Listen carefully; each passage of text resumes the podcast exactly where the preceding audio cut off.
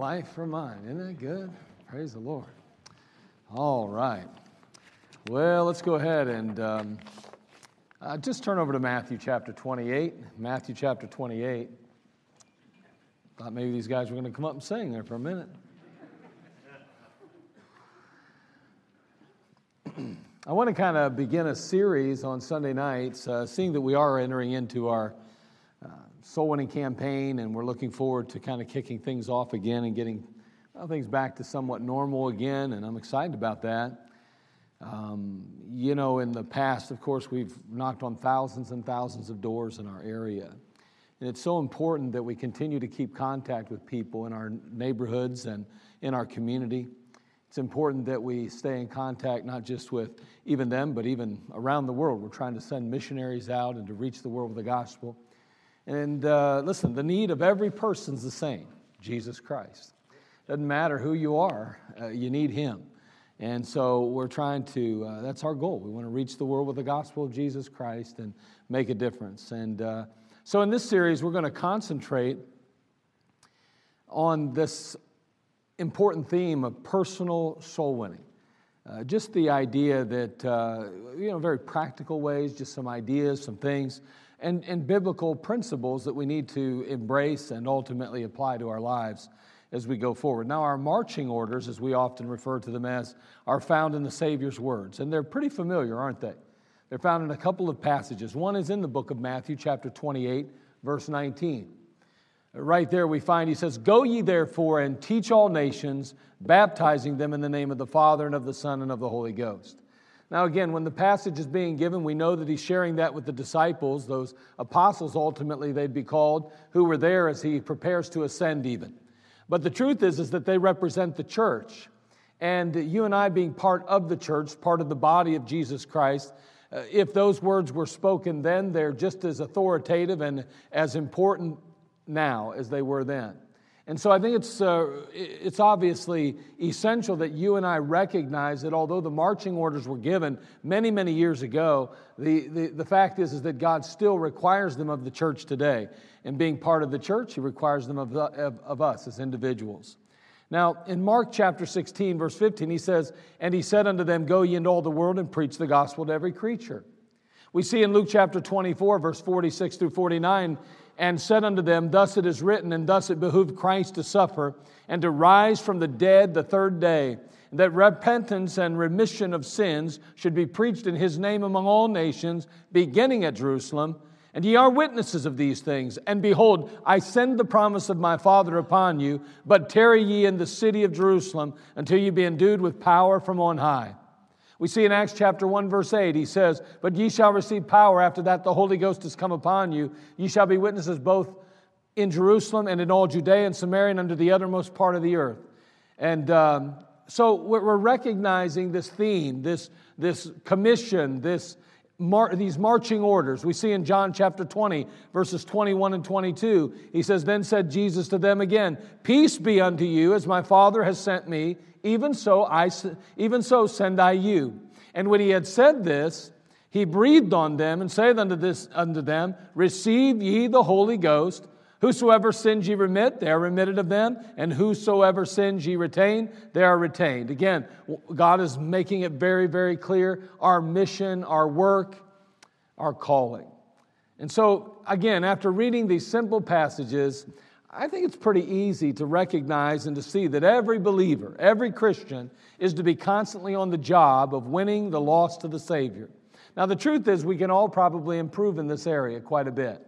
And the fact is, is that we may say to ourselves, well, why do we even have to talk about this again? Don't we talk about it enough? Haven't we heard about this before? Well, honestly, we don't talk about it that awfully much, as much as we ought to. We talk a lot about the gospel, we talk a lot about the need for people to be saved, but the responsibility of you and I to do it or to go faithfully with the gospel, sometimes I think that we neglect that a little bit because it's somewhat uncomfortable for all of us. It's not something that comes very natural because in our flesh, in this Adamic nature, we don't have any desire to exalt God to begin with.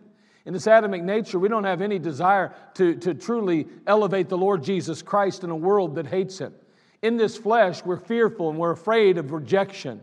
in this flesh, we really don't want to step out of our comfort zone. We'd be much more happy to remain in our comfort zones. And so, um, a, series like this, or passages or messages, I should say, that address and deal with this particular issue aren't always most popular.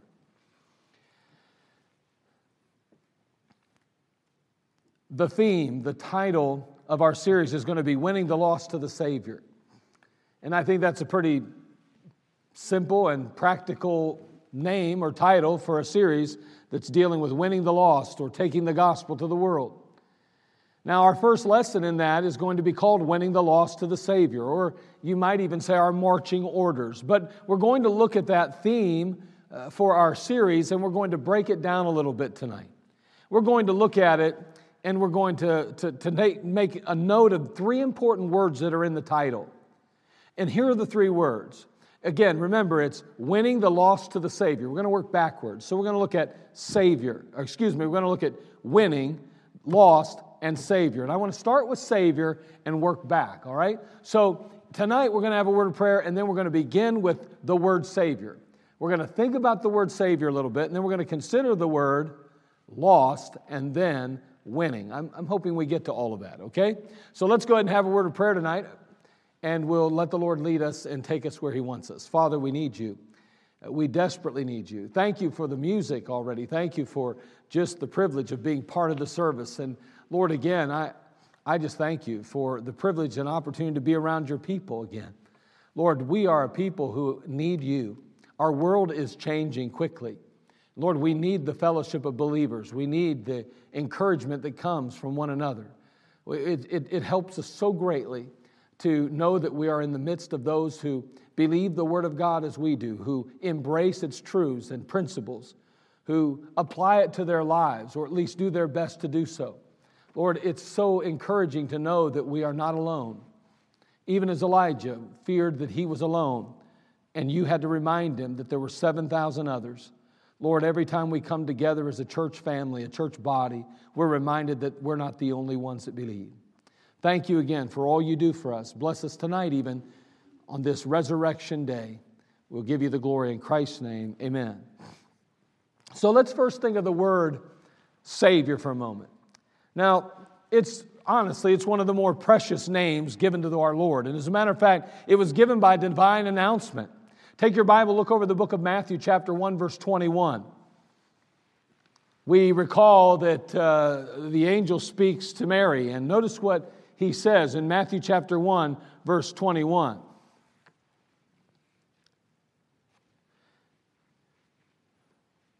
Speaking, he says, And she shall bring forth a son, talking about Mary, and thou shalt call his name Jesus, for he shall save his people from their sins. Again, notice, and she shall bring forth a son, referring to Mary, and shall call his name Jesus, and he shall save his people from their sins.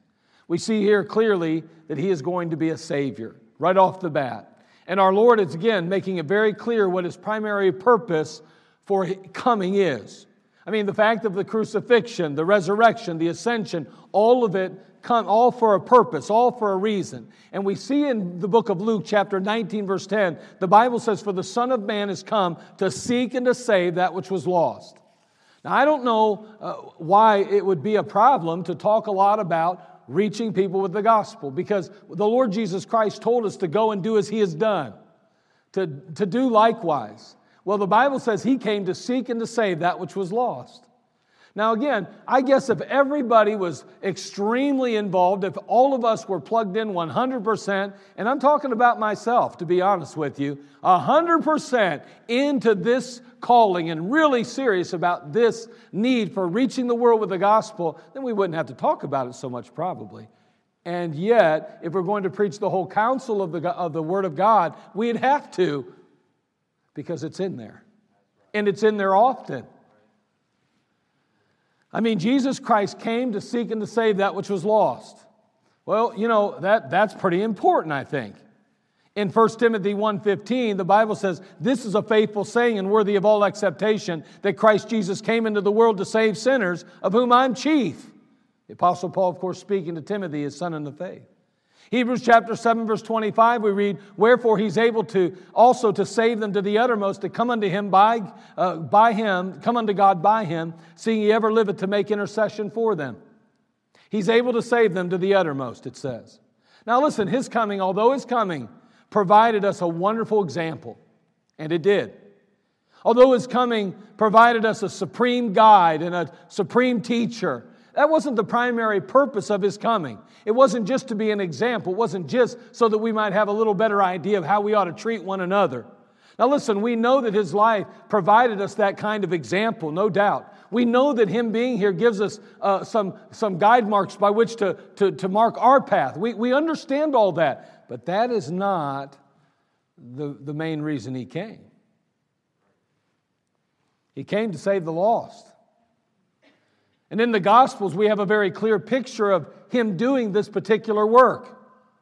And for the last 2,000 years now, the church, at least the obedient church, has been consistently seeking to save the lost in their sin, to fulfill and to follow through with the command that Jesus Christ gave at his ascension. The Bible says in Acts chapter 2 verse 47, praising God and having favor with all the people, and the Lord added unto the, the Lord added to the church daily such as should be saved. He's the one that's the author of all of this. It's him that's increasing. It's him that's adding. We're simply heralds going out and sharing the truth of the gospel of Jesus Christ in the power of the Holy Spirit and in his authority, with his authority. See, He is a universal Savior, and He cares about all souls. He's the Savior of all mankind. In John chapter 1, verse 29, the next day Jesus, uh, John seeth Jesus coming unto him and saith, Behold the Lamb of God, which taketh away the sin of the world. The sin of the world. It wasn't just your sin and mine. It wasn't just for America. It wasn't just for uh, over in the Middle East. It wasn't just for a particular group of people. It was for the entire world that he came. Amen. He's the Savior whom everybody needs. Everybody needs him. Not only is he everyone's Savior if they'll call upon him, but everybody needs him to save them. In Romans chapter 10, turn there, would you please? Romans chapter 10, verse 12 and 13.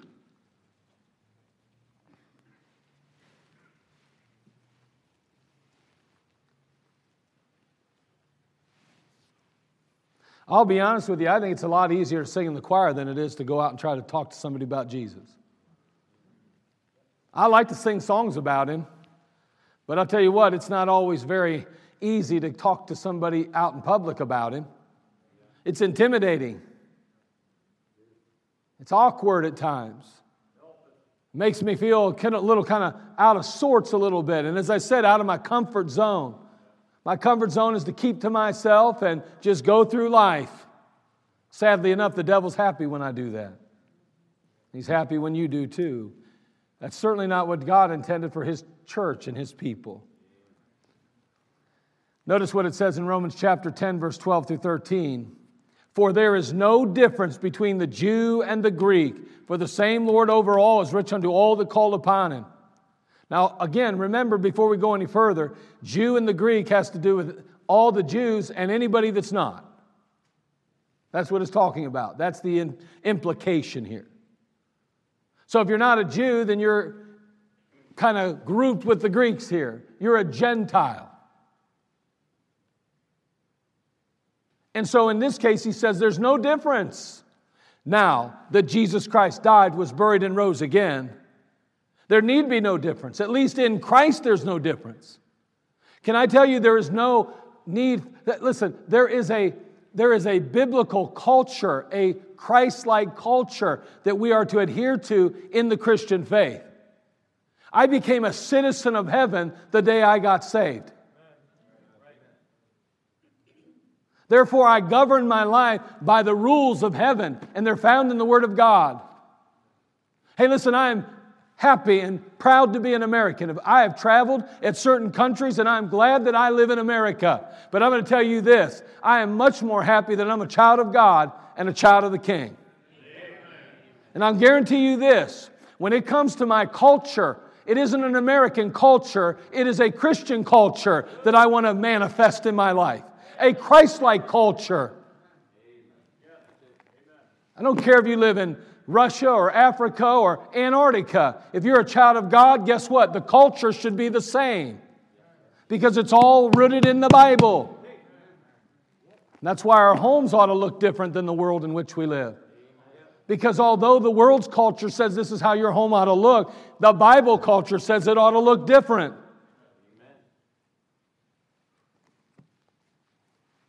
He's a universal Savior, though, a Savior of all men, but He's also the only Savior.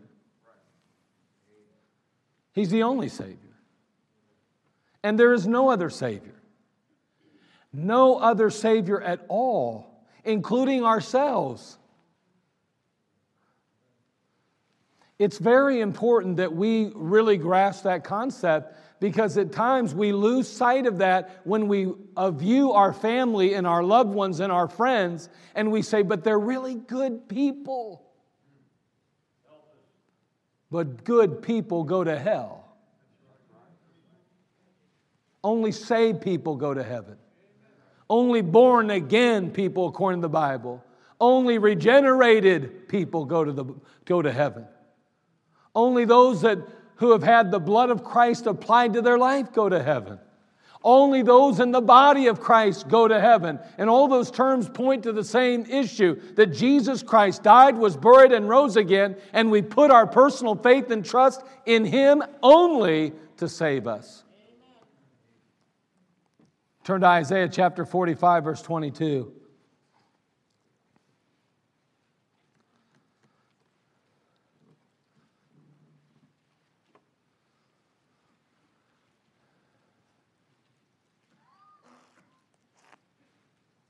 Isaiah chapter 45, verse 22.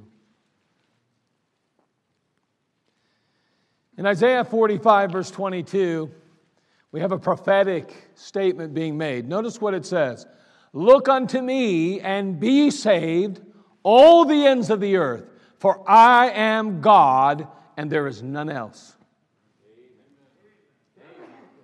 Listen, there is only one God and one mediator between God and man, the man Christ Jesus. So the Bible teaches. One Savior only, only one. In John chapter 10, verse 9, he says, I am the door. By me, if any man enter in, he shall be saved and shall go in and out and find pasture. I'm the door. Hey, listen, you can't say that, and I can't say that. Not in the sense that he's speaking it. Remember, we said this morning, there is no man like that man, the man Christ Jesus. No one, none of us. He's the only one, the only Savior. He says, I am the way, the truth, and the life. No man cometh unto the Father but by me in John chapter 14, verse 6. I am the way, he says. You're not the way, I'm not the way, he is. Acts chapter 4, verse 12. Neither is there salvation in any other, for there's none other name under heaven given among men whereby we must be saved. Neither is there salvation in any other. It's very clear biblically and scripturally that He is the only Savior. You say, well, I believe that you, you know, there, there are, I believe that there's one God and many names for God. Well, I mean, that's, that would seem reasonable to some degree, I suppose. But unfortunately, you must define the terms.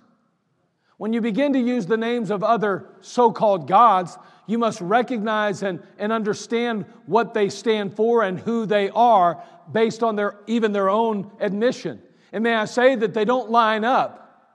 Can I tell you that Buddha is not Jesus Christ and Jesus Christ is not Buddha? And may I say that Mohammed is not Jesus Christ and Jesus Christ is not Mohammed? Can I tell you that Confucius is not Jesus Christ and Jesus Christ is not Confucius? May I tell you that his doctrine and his stand and his person is outlined and given to us in the scriptures, and it is Jesus Christ and him alone who is Savior of all the world. Say, but we, Christianity can't be the only one that's right. I, that's a big chance to take. The Bible says it is. Now, if you don't believe the Bible, then I guess you can believe whatever you choose. I mean, really, you're, you're welcome to believe whatever you like. God is not going to twist your arm. He's not going to force you to believe that the Bible is the Word of God. But if you claim to believe that the Word of God, this book is the Bible, and it's the Word of God, then, my friend, then you cannot deny the fact that Jesus Christ claims that He is the only way, the only truth, and the only life. Now, you, you don't, don't tell me you believe the Bible, but you don't believe what it says.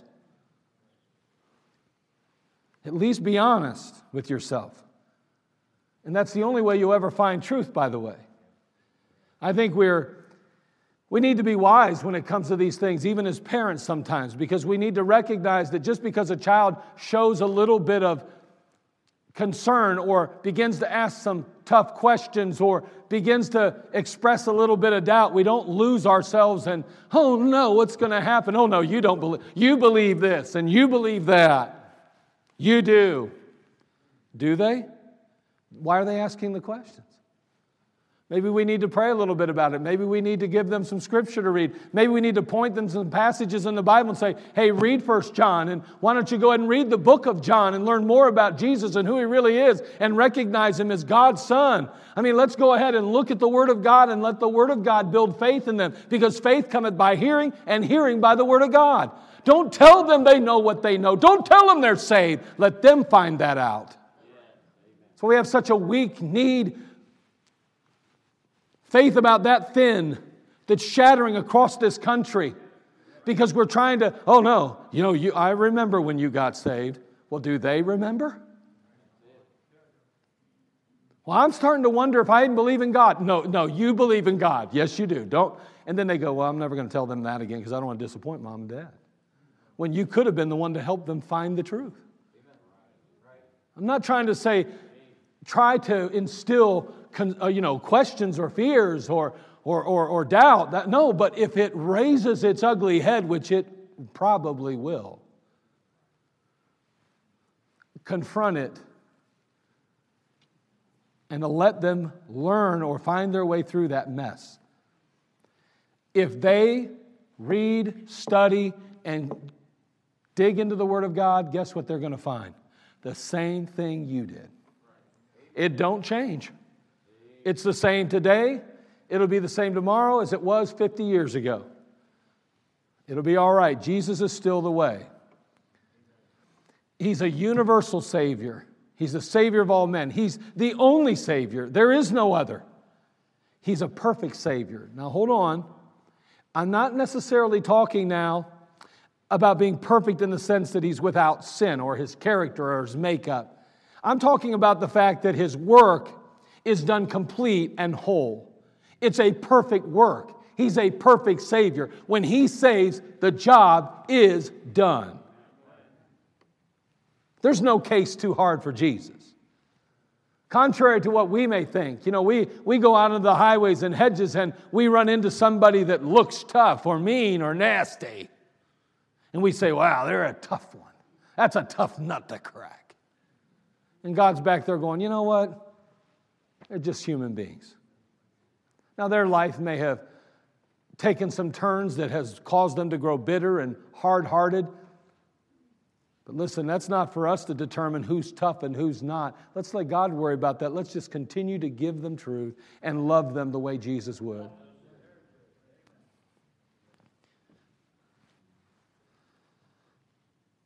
Hebrews chapter 7 verse 25. Can you turn there please? Hebrews 7:25. We've already looked at it once, but I, wanna, I want you to see it for yourself, or at least I quoted it once.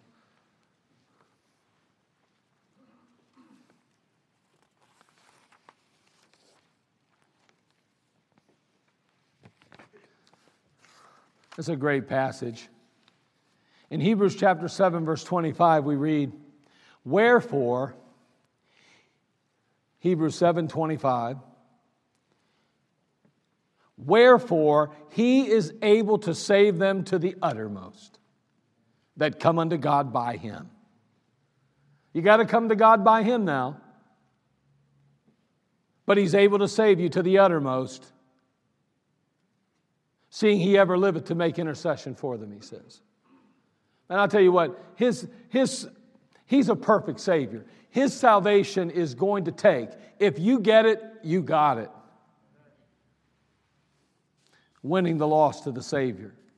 We've already looked at that word Savior, but let's take just a moment and consider the word lost now. Why was it necessary for the Savior to come? We've already talked about that. We've addressed it already to some degree. The fact is, is because apart from Him, all men, all women are lost. The word lost describes a, a sense of, of, of deep spiritual need in a person. And by the way, every human being has this deep spiritual need that is lacking in their life. They, they, they've got to find Him. He's the only one that can make the difference. They are lost. That's the description that God gives us in the Word of God. We look at situations like chapter 15 of the book of Luke, and we see the parable of the lost sheep. We note the lost coin. We note the lost son. And what we recognize is that He's trying to point out is that without Him, we are lost also. We're lost. And that is the condition of all mankind without Jesus Christ lost. Now, to be lost is to be perishing, according to the Bible. John 3:16, you probably can quote it. For God so loved the world that he gave his only begotten Son, that whosoever believeth in him should not perish, but have everlasting life. Hey, to be lost is to be perishing. If you don't know Christ and haven't put your personal faith in Jesus, then you are perishing. See, you're lost and you're perishing. Not only that, to be lost is to be under condemnation.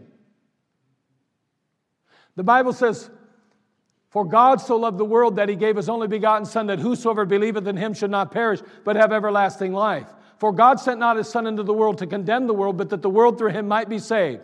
He that believeth on him is not condemned, but he that believeth not is condemned already, because he hath not believed in the name of the only begotten Son of God.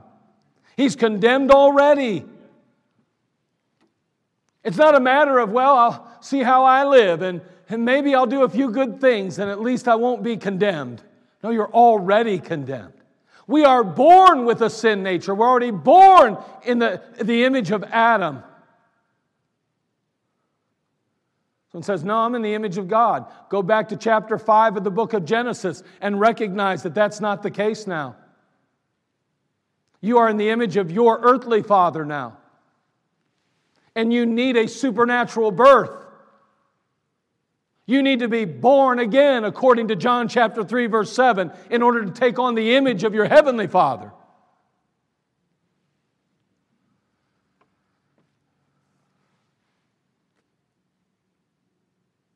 To be lost is to be under condemnation. Years ago, and even really in the present day, if a person commits a heinous crime, there's a possibility they could be condemned to death. Well, guess what? Because of our sin, we are already condemned to death eternal death and separation from the Lord forever. To be lost is to be under the wrath of God.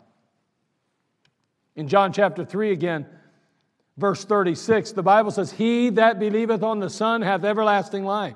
But he that believeth not the Son shall not see life, but the wrath of God abideth on him. Do you believe on the Son? You say, Yes, I do. Well, praise God, you have everlasting life. But if you don't believe on the Son, you're not going to see life because, the, but, but instead, the wrath of God abideth on you. Now, years ago as a kid, I still remember that I learned some valuable lessons early on. I learned that if I don't obey mom and dad, I'm going to experience the wrath of dad. Now, I'll tell you, that was bad enough. The wrath of dad was bad enough. I don't want to have to endure the wrath of God. There's so much more at stake here. with God than there is even with an earthly father. We have eternity that we're dealing with and that we must face. The wrath of God, I can't even imagine. To be lost is to be spiritually dead. Turn, if you would, to Ephesians chapter 2. Ephesians chapter 2. Uh, Ephesians chapter 2 is a great passage, isn't it? Man, it's so great. It's wonderful.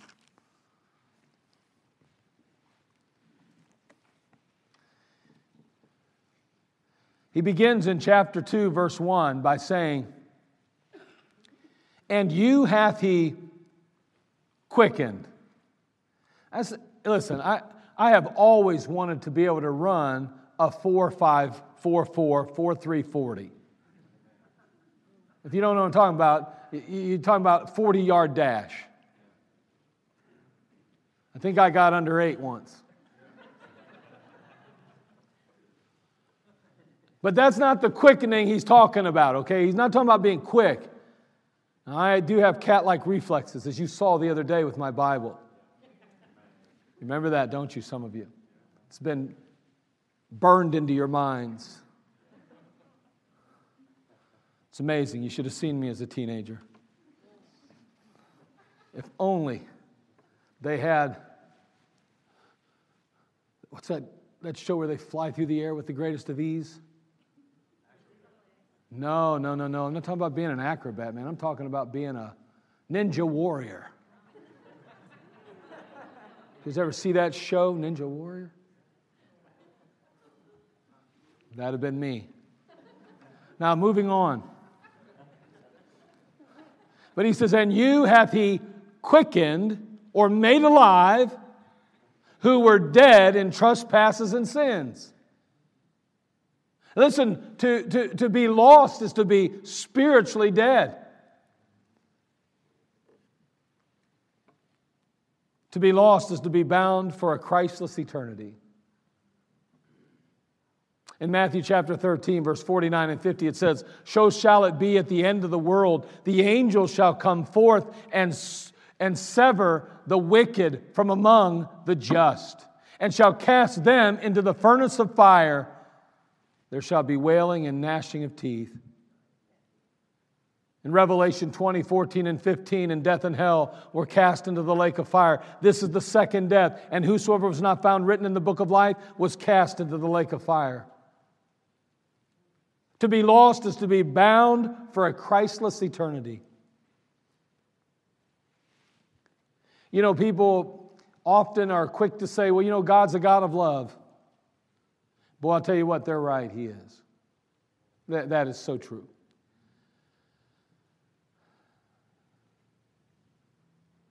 Sadly enough, you won't find Him there in the lake of fire there'll be no love there.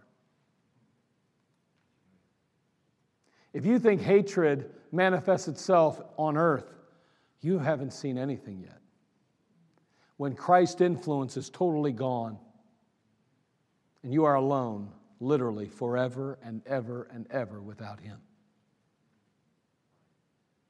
What's called darkness, there, by the way. It's interesting, we're talking about the lost. The Bible indicates that it'll be outer darkness. Oh, we'll have a party with our friends. No, you won't. You won't even be able to see each other. It'll be so dark you'll never even see each other. It'd be like going down into one of those caverns that you've ever gone into, maybe in the hills or mountains of, uh, of North Carolina or something. Pitch black. So thick, so dark is the blackness that you feel it. And you'll be alone among the screaming and hollering and crying out.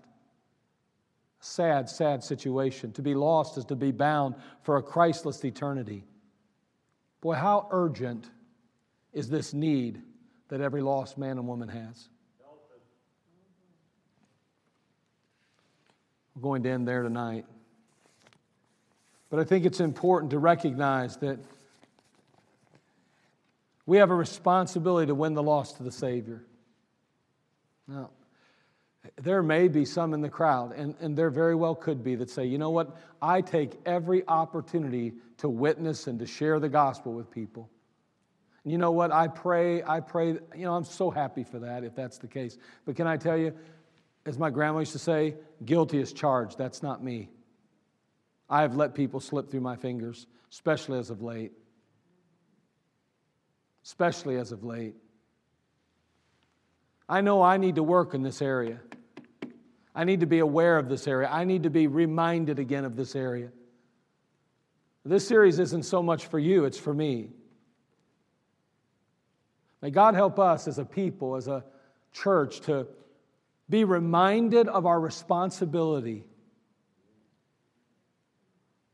of reaching the lost. Father, we come to you. We thank you for this time together, and we do ask, Lord, that you would just work in our lives and our hearts. Lord, uh, I just pray that you would speak to us. I think about that video that we saw and just how we need to be burning within. Father, help us, Lord. Revive us again. Fill each heart with thy love. May each soul be rekindled with fire from above. Lord, we'll praise you. We'll thank you for it. Now, work in our lives. And again, Lord, if there be anyone here that's without Christ, I pray that they'd come forward and allow me to have someone take a Bible and show them how they can be saved. Lord, for us as believers, may we be ever reminded of our great need to win the lost to the Savior. We'll thank you. We'll praise you for it in Christ's name. Amen. Let's all stand, every head bowed, every eye closed, as the music plays.